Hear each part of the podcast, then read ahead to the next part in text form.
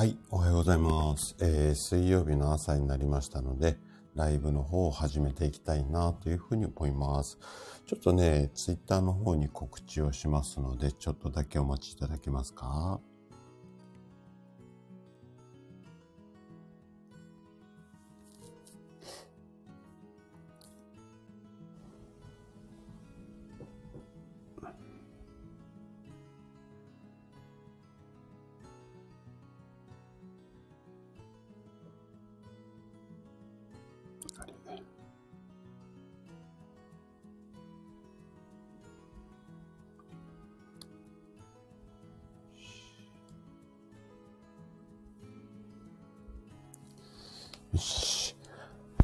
改めましておはようございます。あ、なおさんおはようございます。来てくださってありがとうございます。お久しぶりです。あのー配信の方はたまにあの、お邪魔させていただいてるんですが、はい。あのーお久しぶりです。今日はね、自律神経失調症についてね、あれこれお話をしていこうかなというふうに思うんですが、まあ、大層なね、病気の名前ついているんですけれども、いわゆる、こう、なんとなく、うん、調子が悪い。なんとなく食欲がない。なんとなく疲れてる。うん、なんとなく眠れない。なんとなく胃が痛い。こんなような症状で、えっと、病院行っても、なかなか原因不明で、えっと、何が、こう、うん、どんな治療していけば調子良くなるのかっていうのがわからない。こういった場合って、大体、まあ、自律神経が乱れてますねとか、ストレスですねとか、あと病名つけるんであれば自律神経失調症ですねっていうふうに言われることが多いです。で、最近むちゃくちゃ増えてます。この診断を受ける方。なので、えっと、今日はこういった状態、もしくは診断を受けたときに、まあ、食事でね、なんとか改善していこうっていうときに、食べていけないもの、反対にこれを食べていきましょう。このあたりをね、まあ、5つずつ、うんと、NG 統計5つずつ紹介しながら、まあ、理由も話をしていこうかな。それでまあ、1時間ぐらい。で、あとはその自律神経を整えるような、まあ、ツボ、またおまけコーナーの方でお話をしていこうかな、なんていうふうに思っています。えっと、平日の朝なのでね、皆さんお忙しいと思うので、まあ耳だけでも参加していただけたら嬉しいです。はい。じゃあね、ぼちぼちやっていきたいなというふうに思うんですが、あ、シロさんおはようございます。来てくださってありがとうございます。例によって例のごとく、最初はね、えっ、と、5分ぐらい、ちょっと、私の近況報告っていうか、雑談。あのー通常の配信だとね、パーンと、こう、なんていうのかな。本題の方に入っていく。最初の冒頭、だいたい、まあ2分ぐらいでまとめて、その後、本題のお話をして、だいたいまあ10分以内に1回の放送をまとめようかなと思ってるんですが、まあライブに関しては、ちょっとゆるゆるとやっていきたいなというふうに思うので、まあね、最初ちょっとダラダラとスタートしていこうかなというふうに思います。えっと、昨日とか今日、すごいむちゃくちゃ関東はね、風強かったんですけど、皆さんの地方は大丈夫でしたか？本当にね、あの、台風並み、ツイッターの方なんかはね、台風並みってトレンドに出てましたけど、すごかったんですよ。私の体もね、ちょっと歩いてると、うわーって持ってかれそうなぐらい、ブワってたまに吹くぐらい風強かったんですけど、大丈夫でしたかね？はい。あ、師匠おはようございます。来てくださってありがとうございます。今日はね、ちょっとね、自律神経に関する病気について、まあ食事を中心にまたね、話をしていこうかなというふうに思います。で、ね、まあこの、こう、乱れた天気っていうのがね、こう、春になっていく前触れだったらいいんですけども、あの風が強かったからかってわけではないんですが、多分ね、この春先っていろんなものが飛んでるんですよ。で、一番こう、お悩みが深いっていうか、最近、うちの、あの院の方にもね、お問い合わせとか、ご相談多くなってきてるんですが、やっぱり花粉飛んでるみたいですよね。はい。うんと、なおさんがはい、風強かったですよね。あの、なおさんもしろさんも師匠も、花粉症とか大丈夫そうですか？えっと、うちのね、あの、私は通勤するとき、最寄り駅までこう歩いていくときに、駅の、まあ、入り口っていうか、すぐそばのところに、駅前のね、耳鼻科さんがあるんですよ。その耳鼻科さんが、昨日か。昨日行くときはもう朝9時オープンなんだけども、オープン前からもう長蛇の列でしたね。はい。やっぱりなおさんも花粉ありますか？私はね、おかげさまで今年もなんとか 毎年ヒヤヒヤしながらも、なんとか今、何も目も鼻も大丈夫なので、あのー、花粉症には今年も大丈夫なのかな、なんていうふうに思ってるんですが、まあ、ある日突然ね、えっと、コップの水が溢れるように症状出てくるなんて言われてる花粉症なんですけども、まあ、基本的には花粉症もアレルギーの症状の一種なので、なんだろう、通常こう、なんだろうね、アレルギーって、こう、いらないものが入体の中に入ってきたとき、外に押し出そうとする、まあ、働きなんですけども、この働きがうまくいかなくなって、目が痒くなったり、鼻水が出たりするので、まあ、このあたりのアレルギー症状を、まあ、お薬で抑えるっていうことが今一般的な治療なんだけども、じゃあなんでそうやって正常に働かないのかっていうその原因の部分、ここをね、やっぱ治療していかないと、毎年のようにあの耳鼻科の長蛇の列に並ばなきゃいけない。もしくはドラッグストアに書き込まなきゃいけない。こんなような状態になるので、なので、まあこのあたりをね、あの、なんかまあ症状辛いんでね、まずお薬で治したいっていうのもわかるんだけれども、ちょっとね、そこの原因までね、こう、目を向けていただけるといいんじゃないのかな、なんていうふうに思っていて、まあ、そのきっかけ作りっていうわけではないんだけどね、今、えっと、今ちょうどね、YouTube の動画3本目終わって、公開、この前して、便秘の治し方をね、お話ししてるんですが、今ちょうどね、4本目はね、もう今編集真っ只中で、多分あと1週間ぐらいで出せると思います。これがズバリ花粉症の治し方なんですよ。で、ある二つの栄養素を意識するだけで、まあ、これまた食事に絡んでるんですが、この二つを意識するだけで、早い方だったら一週間ぐらいで症状楽になる。こんな即効性がある方法っていうのを、多分これもね、1時間ぐらいかかっちゃうと思うんだけども、4、50分ぐらいに今まとめようとしてうちの奥さんが一生懸命編集してるんだけども、こんな動画もまた来週出します。なので、もしね、花粉症にお悩みの方は、あともうしばらくだけちょっと、あの、我慢いただいて、この動画ね、楽しみにお待ちいただけるといいかなというふうに思います。はい。えー、っと、塩は、あ、花粉症ないんですね。はい、あのー、私もね、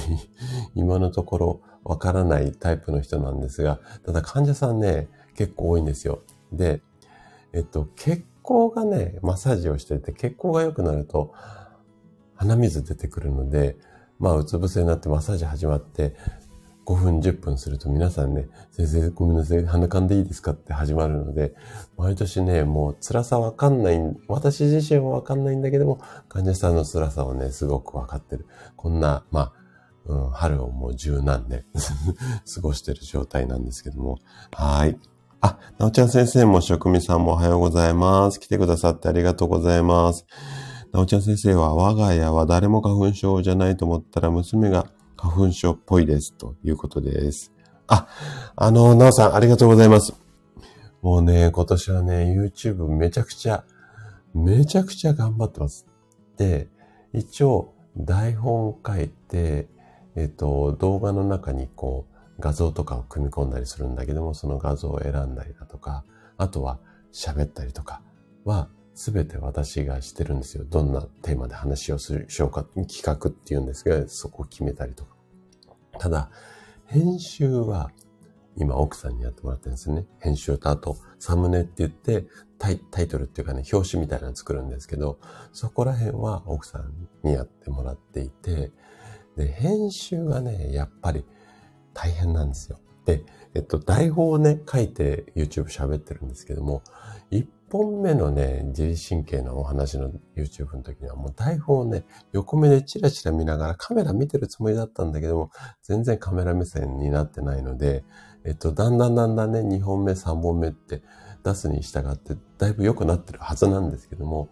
とにかくね、なんつうのかな。一行、台本一行をバッと覚えて、カメラをじっと見て喋って、で、また一行言い終わったら、下向いて、一行覚えて、カメラ見て喋る。こんなことを繰り返してるので、1時間の動画を撮影するのに、多分ね、3時間か4時間ぐらい喋ってるんですよ。なのでもう1本動画を撮るとね、本当にね、疲労困憊なんだけども、で、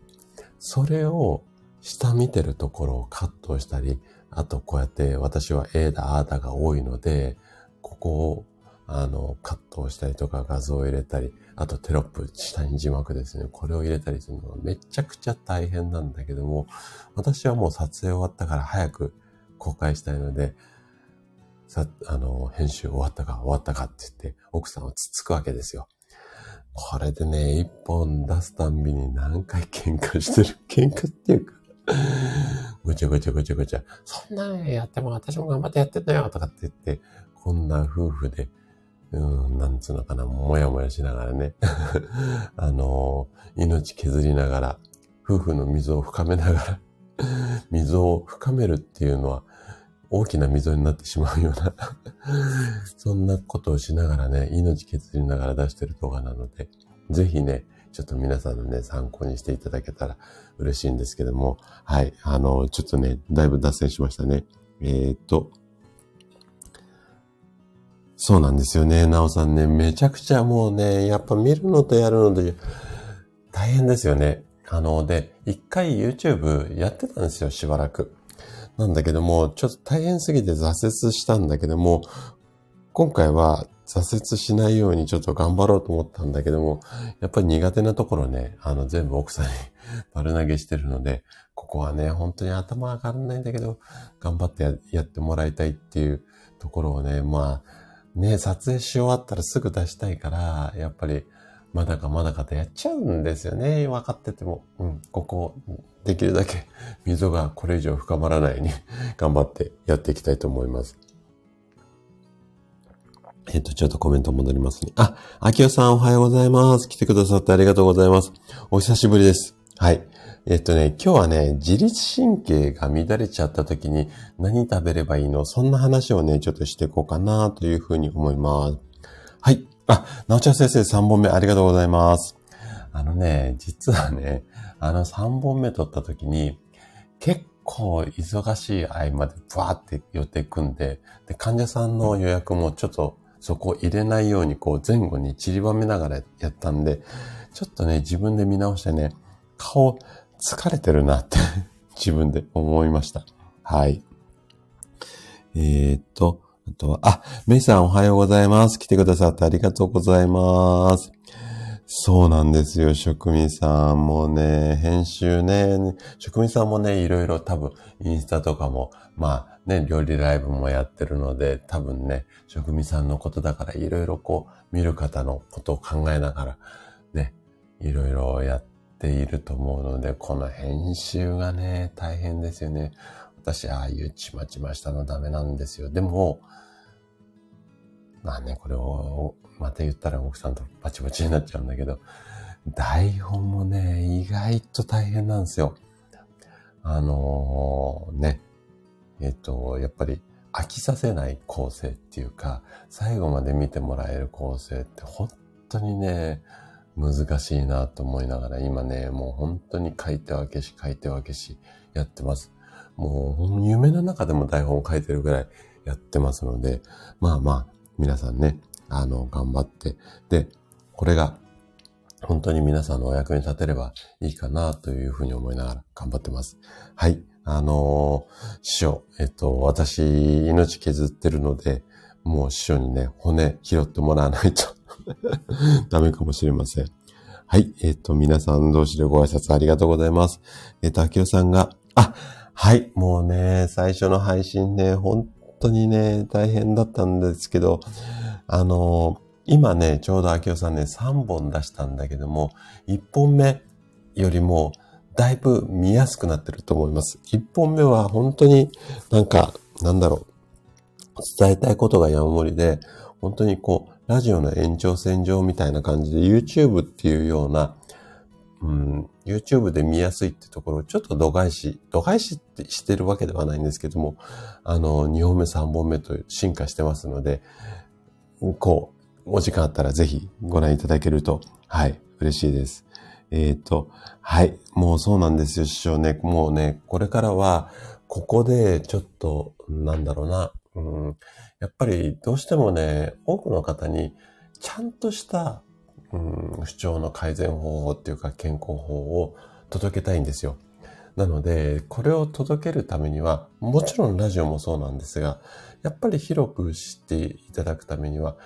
今、現状は YouTube 欠かせないかなって、もう毎日ね、電車に乗って通勤してると、皆さんもうね、10人中7、8人ね、下向いてスマホを見ているので、やっぱその中に自分が入っていきたいなっていう思いがあって、今回、まあ今年はね、ちょっとここに完全にフルコミットしていこうかなというふうに思います。で、その YouTube を活用して、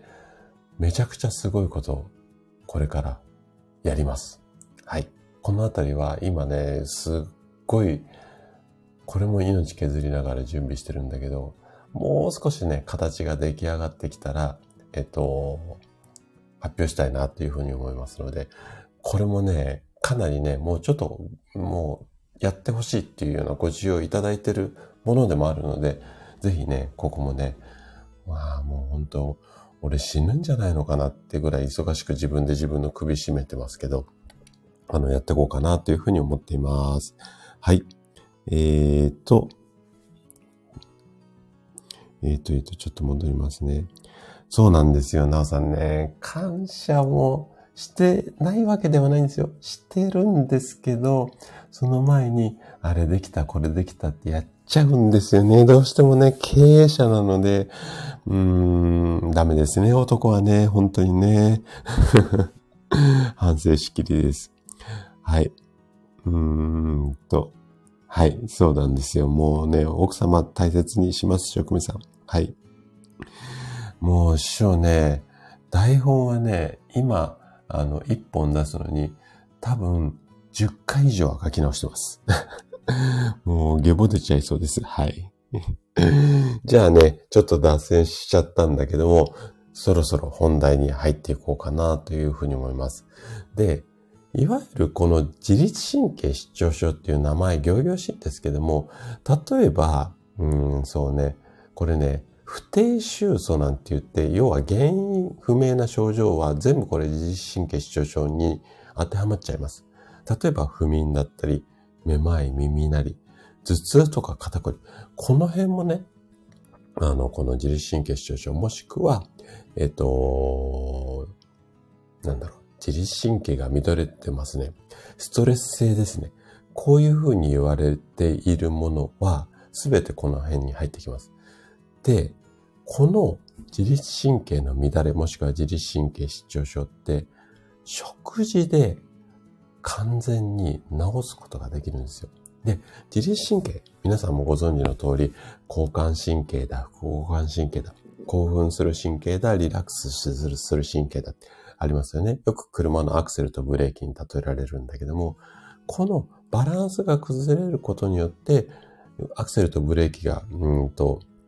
バランスが崩れることによって、スピードがね、上手にコントロールできないことによって、事故になっちゃう。これが、まあ、自律神経失調症なんですけども、で、えっと、自律神経失調症っていうか、自律神経のバランスが乱れてしまうと、腸内環境が乱れるんですよ。腸ってリラックスしている時にしっかり働くんだけれども、やっぱりね、最初に腸が調子悪くなる場合が多いです。で、なので、食事で楽にしていこうってところなんだけども、これね、なんで食事で腸内環境良くなるかっていうと、もちろんね、いいものを入れていくっていうこともあるんだけども、ここね、結構ね、覚えてほしいものなんですが、腸脳相関、もしくは脳腸相関。まあ、どっちでもいいと思うんですけど、要は、脳みそで受けたストレスっていうのが、自律神経を介して、腸に悪影響を及ぼしちゃう。こういったものなんですよね。はい。あ、師匠、はい、ありがとうございます。今日はね、あのー、ちょっと、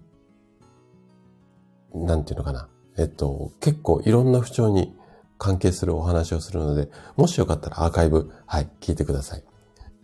で、例えば、こんなこと多分、経験あると思います。緊張してお腹が痛くなる。これ誰でも経験ありますよね。これ脳みそが緊張して胃がキュってなる。これが脳、腸脳、腸脳相関もしくは脳腸相関なんですよ。これイメージしやすいと思うんですよね。なので、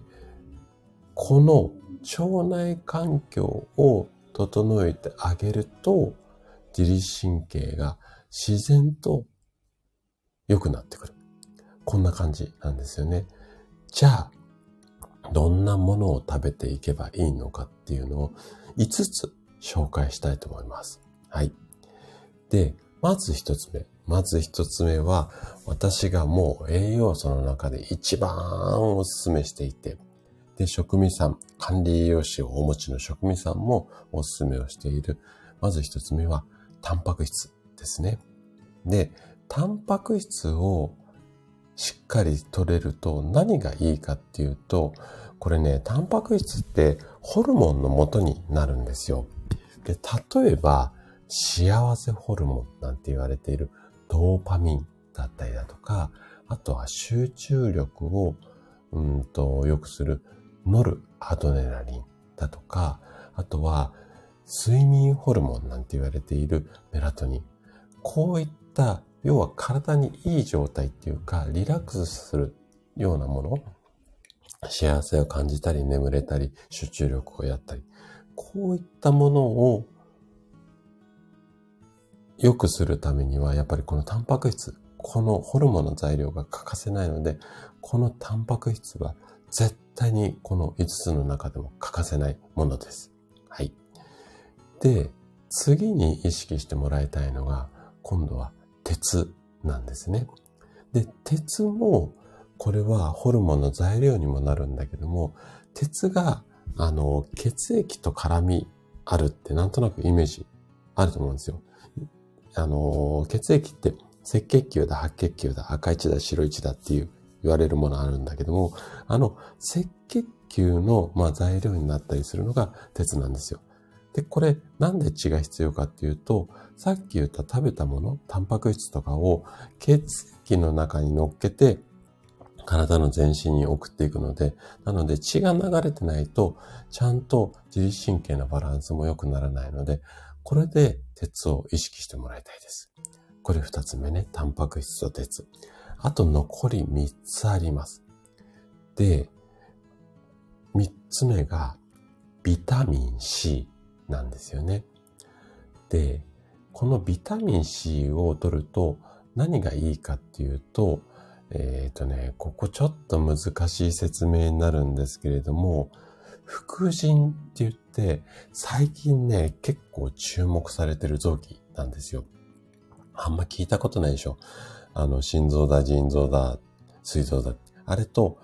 親戚なんですけど、副腎っていうところがあって、気になったらね、副腎、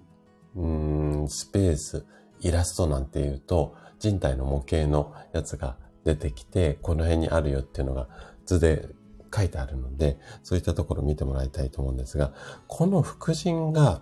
えっと、上手に働かないとずっと疲れた状態になっちゃうんですよね。なので、ここの副腎を元気にしたいので、ビタミン C を入れていきたいよっていうところ。です。で、えっと、ビタミン C は本当にね、副腎でめちゃくちゃ使われていて、その量は脳みそでもね、ビタミン C 使われるんだけど、その7倍以上副腎は使えますよ。こんなデータもあるぐらいなんですよ。なので、ビタミン C が枯渇をして、自律神経が乱れている人は、ビタミン C が減っている可能性がすごくあります。なので、ビタミン C。で、ビタミン C っていっぺんに取りすぎると全部おしっこになって流れちゃうんですよ。うん。10必要なところ20、30入れても10しかあの体の中蓄えられないで、すぐおしっこで出ちゃうので、なので、こまめにこまめに3食取るんだったら、全部にビタミン C をちょちょびっとずつ入れる。こんな取り方がいいんじゃないのかな、なんていうふうに思います。はい。ちょっとコメント戻りますね。はい。あ、ぴょこりんさん、おはようございます。来てくださってありがとうございます。えっ、と、今日はね、自律神経が乱れちゃったよ、もしくは自律神経失調症だよっていうふうに、えっ、と、診断された時に、こんな食べ物を食べていきましょうね。反対にこんな食べ物食べちゃダメですよ。こんなことを今お話をしていたところです。はい。あ、まるまるさんも、あの、赤井さんもおはようございます。来た、あの、来てくださってありがとうございます。お、あかりさん朝からイチゴですか素晴らしいですね。いやー、私ね、いちご大好きなんだけども、最近はね、ちょっと手が出ないですね。なんかね、美味しそうだなと思うとね、結構いいお値段のものが多くて。なので、ついついリンゴの方にね、手が行くんですが、でもリンゴもね、今年ちょっと高めですよね。今年は果物ちょっと高めなんじゃないのかななんて思いつつ、いつもスーパーでね、果物コーナー眺めてるんですが、いちごいいですね。で、えー、っと、あ、じゃあ、戻りますね。えー、っとね、入れていきたいのが、タンパク質と鉄分とビタミン C ですね。あとは、残り2つなんだけども、これはね、4つ目。4つ目に紹介するのは、これね、結構ネットに起こってる情報です。で、4つ目に意識したい栄養素が GABA なんですよ。はい。で、この GABA は、あの、不安な状態とか興奮状態を和らげる。要は、精神を安定させたり、リラックスしたり、こんな効果があったりするっていうふうに言われてる栄養素なんですけど、よく、あの、チョコレートの中に GABA が入っていて、なんかリラックスするみたいなパッケージのものって多いじゃないですか。うん。一かけ食べるとちょっとリラックス効果がうんぬんかん。あのあたり、もしくは、とお菓子にね、意外と入っています。ただ、これ、うん、気をつけなきゃいけないのは、このギャバで確かにリラックスできてお菓子だから、うん、お菓子もそのいろんな種類にギャバ入っててね、そのリラックスできるから体にいいよっていうようなパッケージにうまく皆さん仕上げてるんだけども、よーく見るとギャバ、えっと、裏のね、成分表何が入ってるってこう書かれてるのがあるじゃないですか。で、あの成分表って最初に書いてあるのが一番多い成分なんですよ。で、一番最初にお砂糖があって、で、なんとかなんとかなんとかがあって、ギャバ。こんなパターンのお菓子だと、ギャバ取ってるつもりなんだけど、砂糖たっぷりなので、かえって 調子悪くなっちゃう可能性があるので、これね、パッケージ、表だけじゃなくて、裏もよく見て、砂糖大量に入ってるようだったら、そのお菓子ではリラックスできないし、自律神経乱れが整わないので、なので、ちょっと裏見て、表面にね、あまりにもでかくギャバの効果をね、ドーンって出してるところ、商品は、意外と裏にそういう落とし穴あるので、気をつけた方がいいです。はい。今日、あの、ライブに来てくださってる方、お菓子メーカーの方いらっしゃいませんよね。いらっしゃったら、あの、怒られちゃうかもしれないんですが、あの、なので、ギャバは確かに効果があるんだけども、お砂糖もおまけでくっついてくるので、気をつけてくださいよ、っていうことですね。で、最後5つ目。最後5つ目は、この、うんと、お話しする、えっ、と、これ取った方がいいよっていう5つの栄養成分ね。タンパク質、鉄、ビタミン C、ギャバ。で、次に、えっと、マグネシウム。これを意識してもらいたいんだけど、私順番としては、一番意識してもらいたいのが、タンパク質。で、2番目はね、マグネシウム。その後に鉄。みたいな順番でちょっと意識してもらえたらいいかなというぐらい、えっと、マグネシウム。あのー、なんとなく調子悪かったらね、取ってもらいたいんですが、なんでマグネシウムいいかっていうと、あのね、セロトニンって言って、幸せホルモンの成分、ここは結構マグネシウム重要なんですよ。なので、積極的にちょっと取ってもらいたいんだけども、マグネシウムって何に入ってる？あ、まるまるさんすごい。バナナにね、マグネシウム結構入ってるんですよ。なので、バナナだったら、毎日1本2本って食べ続けてもそんなに飽きないじゃないですか。なので、えっ、ー、と、で、値段もそんなにべらぼうに高くはないと思うので、例えばね、朝、まあ、ご飯とお味噌汁でタンパク質を取っていただいて、で、最後の仕上げにバナナ1本みたいな朝でもいいし、おやつにバナナでもいいと思います。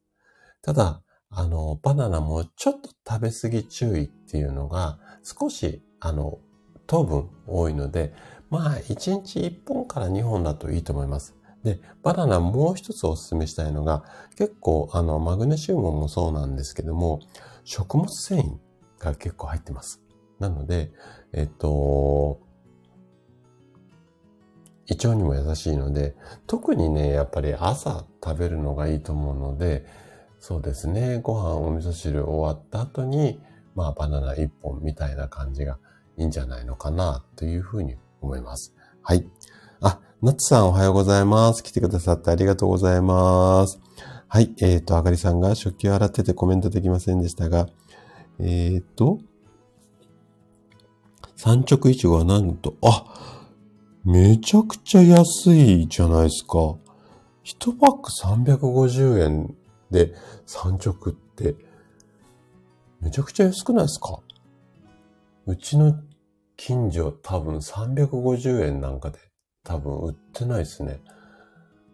4キュッパとか、安くて3キュッパだけど、それすごい粒がちっちゃかったり、粒大きくて美味しそうだなと思ったら980円とか、そんな感じなので、いいっすね。うん。あ、あかりさんの地方、地方っていうか あかりさんのとこって、いちごいっぱい取れるのかな？いちごってどこで一番取れるんでしょうかね？うん。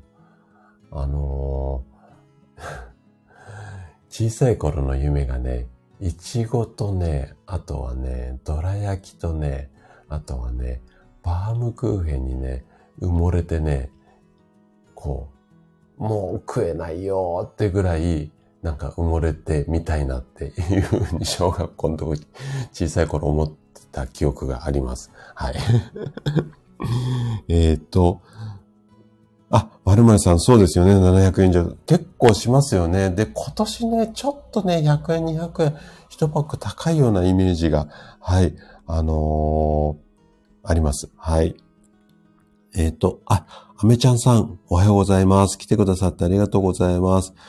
ここ最近体調が悪くて連日寝たきりです。体がだるくて風邪もなかなか治らなくて在宅ワークに切り替えて半年なんですが、初めてここまで疲労を感じています。ということで。はい。あのー、なので、えっと、今日ね、えっと、本当に1時間ぐらいしかないので、さらっとお話ししてるんですが、実はね、YouTube、あの、概要欄にね、私の配信の概要欄に YouTube のチャンネルの、あの、URL も貼ってあるんですが、ここで2時間、2時間半ぐらいかけて、この自律神経の乱れをね、治す方法なんかもお話ししてますので、もしね、ちょっとね、2時間半もある動画なので、本当に疲れてる時って、そんなにね、あの、長い動画見られないと思いますので、えっと、その動画はね、目次がついてます。何分にこんなこと喋ってますよ。何分にこんなことを喋ってますよ。概要欄のところに目次が載ってますので、もしね、興味があるパートなんかあったら、ちょっと見ていただけると、直し方なんかも詳しくお話をしているので、この配信とね、合わせてなんか参考にしていただけたら嬉しいです。はい。あ、ナッツさん、めちゃくちゃ安いじゃないですか。1パック390円。うちの方300円台でイチゴ多分売ってないですよ。で、3キュッパでたまにあると、おって言ってスーパー行くと声出ちゃうんだけど、何々何って奥さんに寄ってくるんだけど、見るとやっぱ小粒でなんか色もちょっとね、微妙で、あんま美味しくなさそうな感じのものがサンキュッパだったりしますね。いいですね。皆さんいいところで、はい、あの、お住まいですね。はい。えっと、はい。まるまるさん、小学校の時そんなね、埋もれてみたいっていう。あ、えっと、その頃はね、本当にね、バームクーヘンってこう、なんていうのか、ケーキでいうホールっていうんですかね。一周あるじゃないですか。あれを切ってあるのじゃなくて、一周を丸々かぶりつきたいって、そんな夢を持ってましたね。はい。そのぐらい好き好きでした。いやー、夏さんのところ、いいな はい、あのー、アメちゃんね、えっと、ここはもう私の本当にこれまでの治療経験の中で断言できることだし、まあ、間違いないと私は思ってるんですが、いろいろこう、体質を改善したりとか健康になるために考え方あるんですけども、一番大切なのは、どれか一つの治療法を全力でやるっていうよりも、ベースは食事と睡眠と運動。この三つからアプローチするっていうのがめちゃくちゃ大切だと思っています。で、食事はもう皆さんご存知の通り、食べたものが材料になってますので、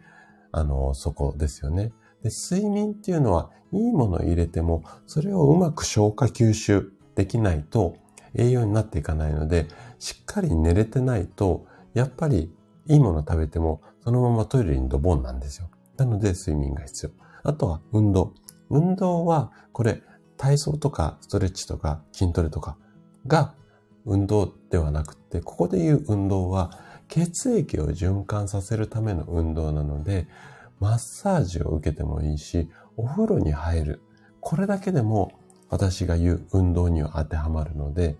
美味しいものを、体に必要なものをしっかり食べて、ゆっくり寝て、あとはお風呂に入ったりとか気持ちいいマッサージを受けて、これだけでしっかり元気になってきます。なんだけども、みんな運動だけとか、寝るだけとか、食事だけとか、一個ず、一個だけしかやらないから、だからその場しのぎになっちゃうんですよね。なので、えっと、この三つをね、しっかりバランスよくやっていくといいんじゃないのかな、なんていうふうに思います。はい。えー、っと、あ、まるまるさんね、私のね、YouTube は本当に長いので、30分以下の今のところないんですよ。なので、あのタイムスタンプはつけてます。これもね、なんか奥さんに言わせるとすごく大変みたいなので、はい、感謝してます。はい。あ、まるまるさんはひたすらパイナップルですか？あ、パイナップルも、そ、そちらは、はい、お安いんでしょうね。えっ、ー、と、私はパイナップル年に数回ぐらいしか食べないかもしれませんね。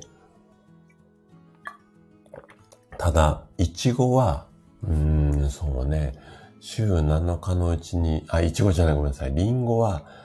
うーんとね、5日、週5とか週4とかで食べてます。リンゴはね、もう一年中、ほぼほぼ私は食べてます。はい。えー、っと、うん、もうね、ね、なおちゃん先生、関東はちょっと高いですよね、いちごね。えー、っと、恵方巻きの食べ方でロールケーキ。これはな、これは。えっと、はい、あの、職人さん、はい、潜って、はい、ありがとうございます。じゃあ、ちょっと戻りましょう。だいぶ脱線してますね。で、こんな5つですね。えー、っと、まずは、自律神経を整えるためには、タンパク質、あとは鉄分、ビタミン C、ギャバ、あとはマグネシウムですね。で、反対に、こんなものを食べてしまうと、自律神経乱れちゃうよ。このあたりもね、紹介していきます。で、さっき言っていた、はい、職味さん、あの、明日お邪魔しますのでよろしくお願いします。さっき言った、こんなもの食べましょうね、以外に、反対に、これ、控えただけで、自律神経整っちゃうって方も少なくないです。で、何か取り入れるっていうなるとめんどくさいんだけども、今入れてるものをちょっとお休みする。こっちの方が簡単っていう方も多いので、この食べてはいけないもの5選もお話ししますので、もし、あの、興味あったらメモ取っていただいてもいいかなというふうに思います。じゃあね、まず代表格。これはね、お砂糖です。まずはお砂糖を控えましょう。で、ここで言うお砂糖は白砂糖です。はい。あの、いわゆる生成されたお砂糖です。で、これがなんで良くないかっていうのは、まあ、もうなんか、あえて説明するものもこともないかなと思うので、お砂糖を控えめにしてください。で、お砂糖そのものを控えるっていうよりも、いろんな食品の中にお砂糖がいっぱい入ってます。で、今買っているもの、裏に成分表が載っているもの、いろいろありますよね。あれで、上位、左の上の方に、お砂糖の類、あとは、あのー、人工的なお砂糖の名前、変な知らないカタカナの名前のようなものが入っているときには、ちょっとここは控えた方がいいと思います。まず一つ目に控えなきゃいけないのがお砂糖ですね。はい。あ、ゆきさんおはようございます。来てくださってありがとうございます。今日はね、自律神経を整えるような食べ物。今おすすめの食べ物が5個終わって、今度は控えた方がいいよっていう食べ物を5個紹介していたところです。で、次に、えっ、ー、と、控えてもらいたいのが、ちょっとこれね、難しい言葉になっちゃうんですが、高 GI 値食品っていうものです。あのー、白米とか、パンとか、おうどんみたいなもので、これね、血糖値を上げるんですよね。で、この GI、GI、聞いたことあると思うんですけれども、グリセミックインデックス。これを略して GI っていう風に呼ぶんですけれども、これ何がいけないかっていうと、炭水化物をね、体の中にドバーって早く吸収されるような、あの、物質なんですよ。で、これ取るとなんでいけないかっていうと、血糖値がね、ボーンと上がりやすくなるんですよ。なので、もし白米を食べているんであれば、ちょっと雑穀を混ぜたりだとか、玄米を混ぜたりみたいな感じだとか、あとはパンとかおうどんも少し控えめにしといてあげると血糖値が急上昇しなかったりだとか、あとはおうどんもね、全部麺だけブワーってすするんじゃなくて、合間合間に違うものをちょっとこう箸休め的なものを入れてあげたりとか、そういうふうに食べ方をちょっと工夫して、要は血糖値のね、急上昇を起こさせたくないんですよ。で、急に血糖値上がると、やばいって言って下げなきゃって言って、今度体強引に下げてくるので、このジェットコースターみたいな上がり下がりが良くない、あの、自律神経に良くないので、このあたりは控えるようにしてみてください。はい。えー、っと、あ、アリさんもおはようございます。来てくださってありがとうございます。そうなんですよね。お砂糖って知らず知らずのうちに今ね、めちゃくちゃ、あの、取れちゃうので、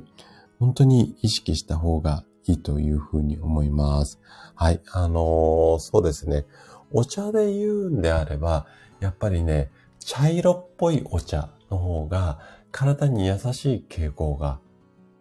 あります。例えば、麦茶だったりだとか、お番茶みたいなものなので、できたら、まあ、茶色いお茶。うん。で、まあ、ちょっと味気ないよって言ったら、緑のお茶でもいいし、うん、そういったもので少しこう控えてあげると、全くゼロにするとね、お砂糖も意外とあの、中毒性あるので、いきなりやめるとその反動で欲しくなったりして、失敗ししてる患者さん結構いらっしゃるので、少しずつ少しずつ減らしていくっていうのがいいかなっていうふうに思います。はい。お砂糖と高 GI 値ですよね。で、次に控えてもらいたいのが、これもね、最近現代ではめちゃくちゃ多いトランス脂肪酸です。はい。いわゆる安い油です。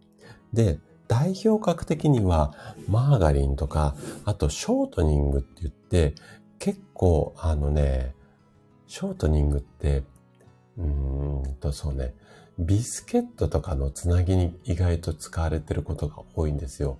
なので、お菓子の裏のところを見て、意外とショートニングって言葉、単語入ってます。はい。あの、お菓子のパッケージの裏の成分表を見て、ショートニングって入ってたりすると、ちょっと、あの、気をつけた方がいいと思います。で、マーガリンはね、多分控えてる方も多いと思うんですけども、あとは、このトランス脂肪酸に関しては、えっ、ー、と、お惣菜、いわゆる揚げ物系は、だいたい裏で安い油で使われているので、揚げ物は全くゼロじゃなくてもいいと思います。うちも昨日はもう帰り遅くなっちゃったんで、揚げ物買って帰りました。ぐらい、あの、全く食べないわけではないんだけども、まあ、目安としたら、うちはね、週に1回程度、まあ、多分頻度で言うと、1ヶ月に1回、2回ぐらいしかうちは揚げ物食べないぐらいなんだけども、あの、まあ、一般的には週に1回、多くても2回ぐらいにした方がいいんじゃないのかなっていうふうに思います。あ、はい、そうですね。ゆきさん、ラクトアイスにも入ってます。あのね、えっ、ー、と、いわゆるお菓子っていうのかな。あの、ものにはほぼほぼ入ってると思います。で、意外とこれ落とし穴なのが、えっ、ー、とね、ケーキ。えっ、ー、と、ケーキ屋さんで売ってるケーキは、もう成分表わかんないじゃないですか。だけど、まあ、ほぼほぼ確実に使われてることが多いですね。で、油もバター使ってるお店も多いと思うんですが、ちょっとね、悪い油とかお砂糖は、まあ、確実に入ってるでしょうね。ここ何も、あの、入れないでケーキみたいなものを作ろうと思うと、多分1個1000円、2000円になってしまいますので、おそらく、うん、入ってるんじゃないのかな。で、うちのね、あの、まあ、ちょっとこれはライブの後半なので、まあ、さらっと、これお店分かっちゃうんであれなんですけど、うちの生体院の隣って、えっ、ー、とね、うんと、ちょっとね、洋菓子っていうか、ケーキ屋さんっていうか、あの、かぼちゃを元にした、えっと、ケーキを作ってるところで、かなり評判で、土日なんか、外で人が並んじゃうぐらい評判なんですよ。だけども、あのね、商品見ると、まあ、ほぼほぼ、ちょっとお砂糖とか、こういうショートニングのあたり使ってるんじゃないのかなっていうようなものなんですね。で、ここに朝から皆さん並んで美味しい美味しい食べてるんですよ。うーんって思っちゃうところがあるんだけども、なので、まあ、週に1回ぐらいだったらね、全然いいと思うんだけども、本当にね、癖になると、ちょっとこう、トランス脂肪酸って、えっと、悪いし、このね、日本はね、あの、もう、全然規制がないんだけども、ヨーロッパの方では、このトランス脂肪酸って、もうね、禁止、もしくはもう食品の中に20%以上含まれてたらその商品販売できないぐらい規制されてるようなあの成分なので、ここはね、ちょっと意識した方がいいと思います。はい。で、それと合わせてもう一個、あのー、気をつけたいのが、まあ食品添加物ですよね。で、え、っと、ちょっとね、ここは難しいので覚えなくてもいいんですが、いわゆる、あの、アステルパームだとか、ゾルビン酸とか、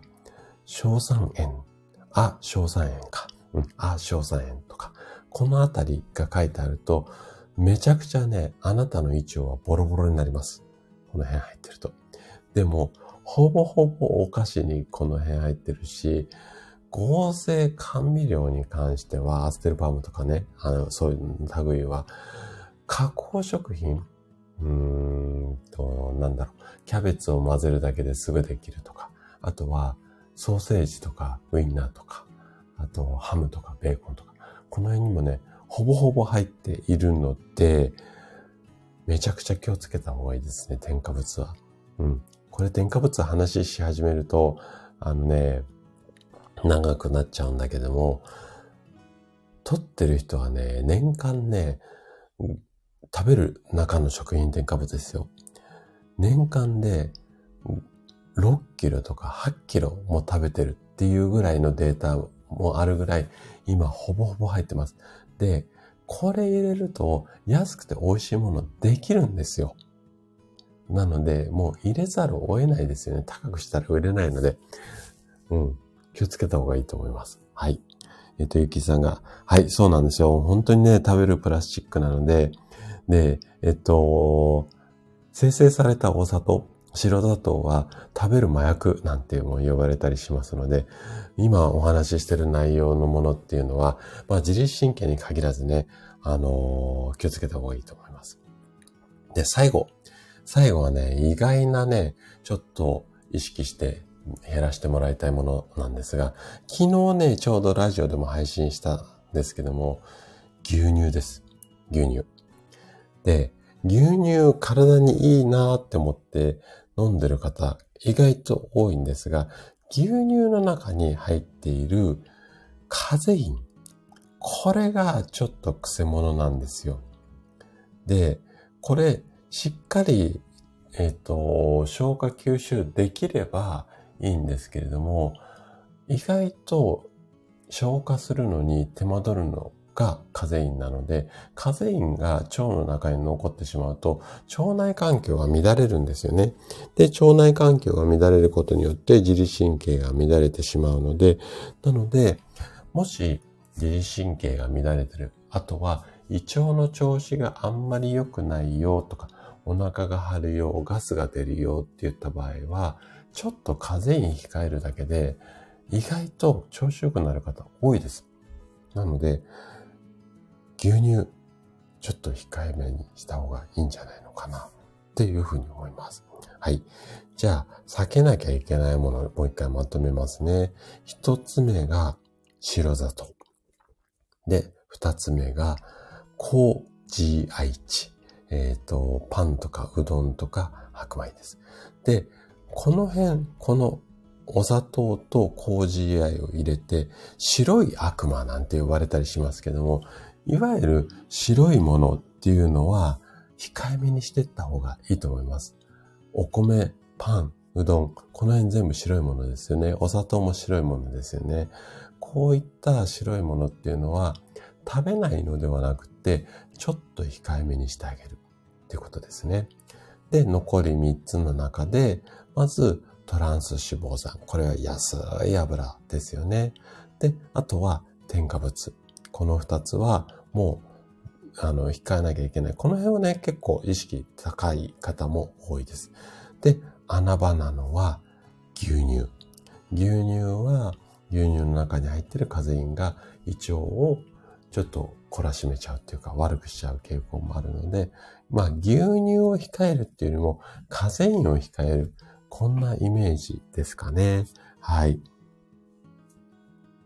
えーとね、ハムとかソーセージはね、あの、ナッツさんね、えっと、安いやつはほぼほぼ入ってるって思ってもらって OK です。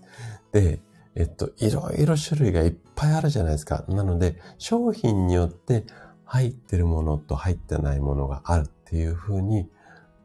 考えてもらって OK です。で、えっと、そうね。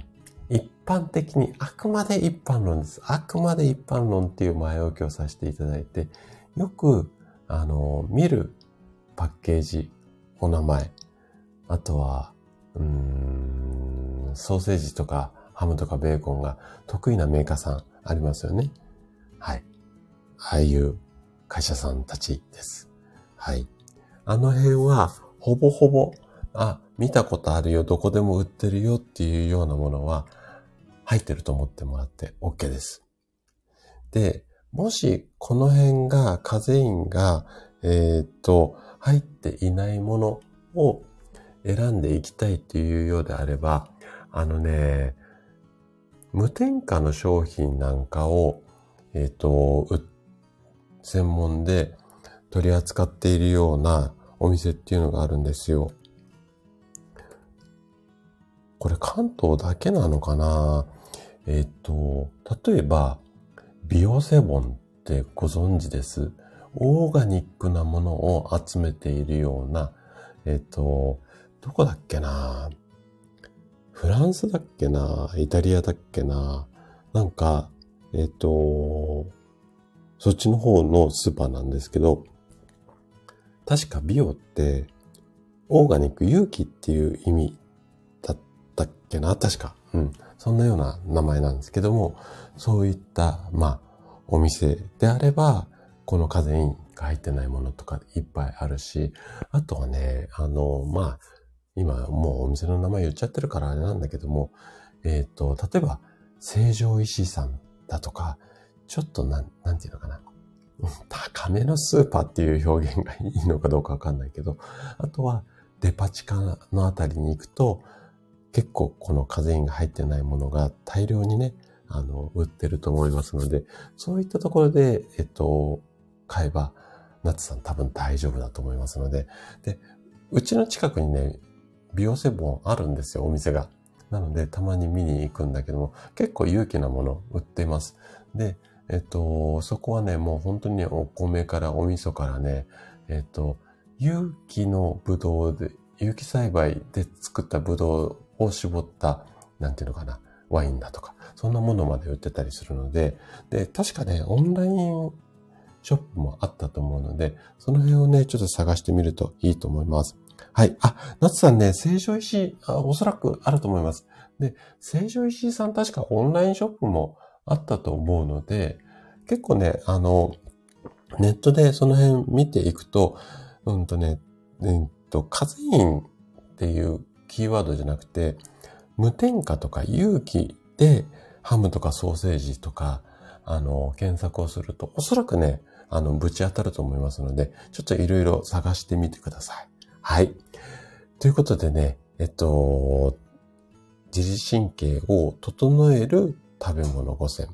あとは NG なもの5選ということで、5個5個お話をしてきました。はい。うん、そうですね。無添加有機あたり。あとは、まあ、今で言うと、オーガニックみたいな、あのー、食品の前にオーガニックとか無添加とか、あと有機あたりをつけると、例えばね、有機人参とか、オーガニック、あの、クッキーとか、そんな感じで検索をすると、おそらくね、あの、いい商品見つかると思うので、まずはネットで調べて、それからお店に行くみたいな感じが、今、流かなって思いますので、はい、ぜひ参考にしてみてください。はい。じゃあね、こっからは、あの、一部の方に、あの、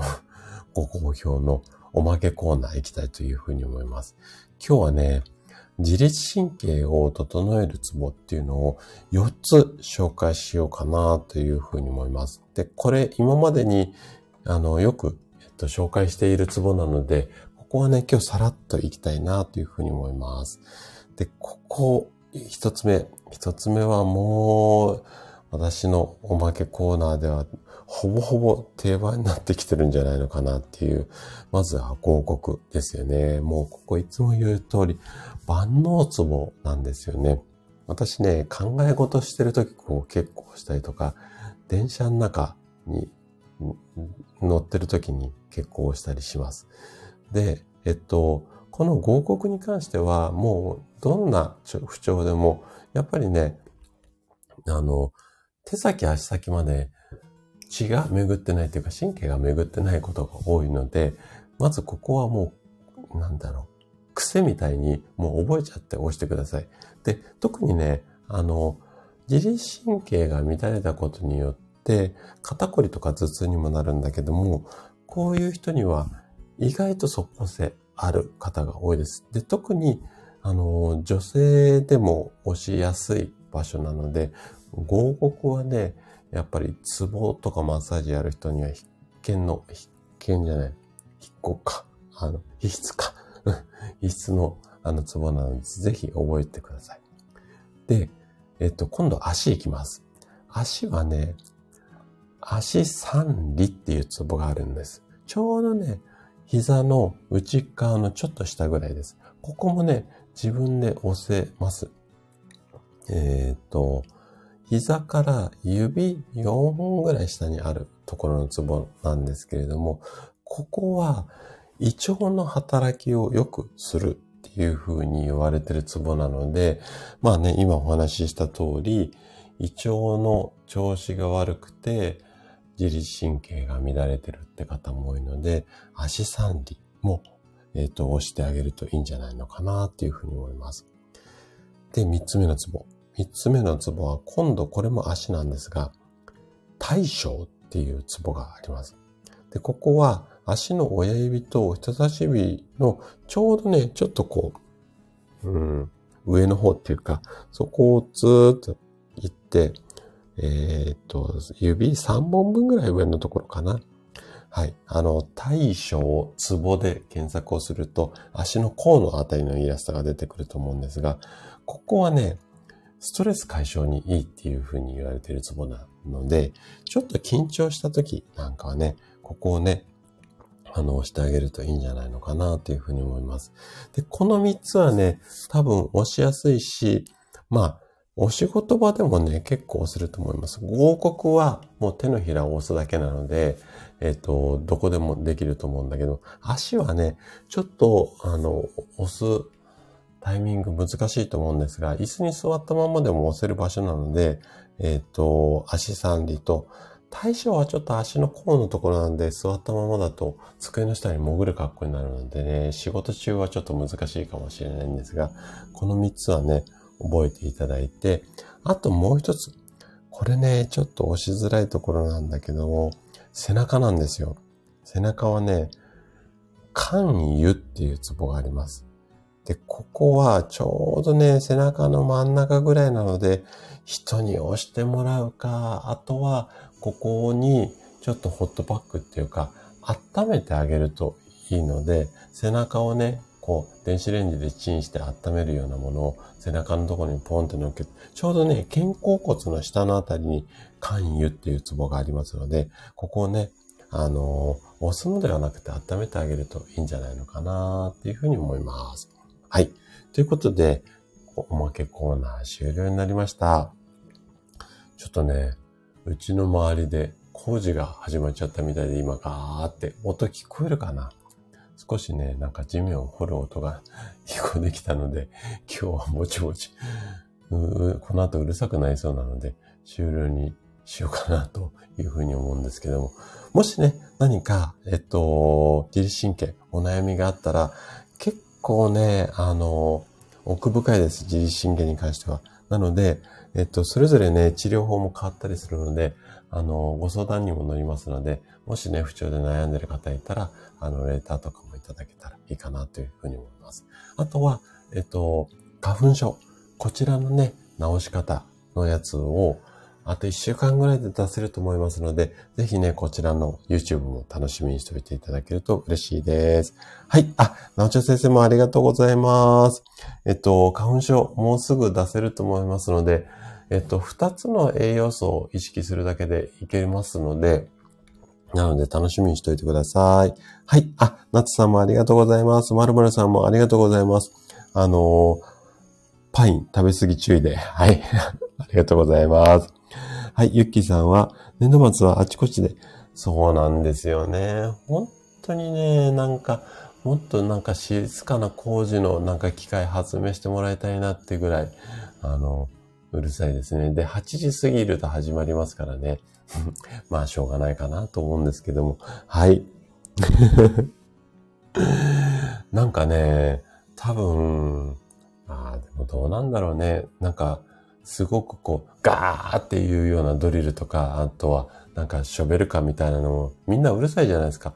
あれ、めちゃくちゃ静かなのやったら、すげえ売れるんじゃないのかなって思うんですよね。で、今だったらなんかそんなの開発できるんじゃないのかな思うんですけど、まあまあ、ね、あれですね。はい。はい。食べ過ぎも気をつけてくださいね、まるまるさんね。はい。美味しいからね、ついつい食べちゃうと思うんですけど。はい。ではでは、あのー、今日はね、この辺で終わりにしたいと思います。ちょっとね、まだ寒い日、風が強い日続くと思いますが、体調気をつけて、あの、元気に過ごして、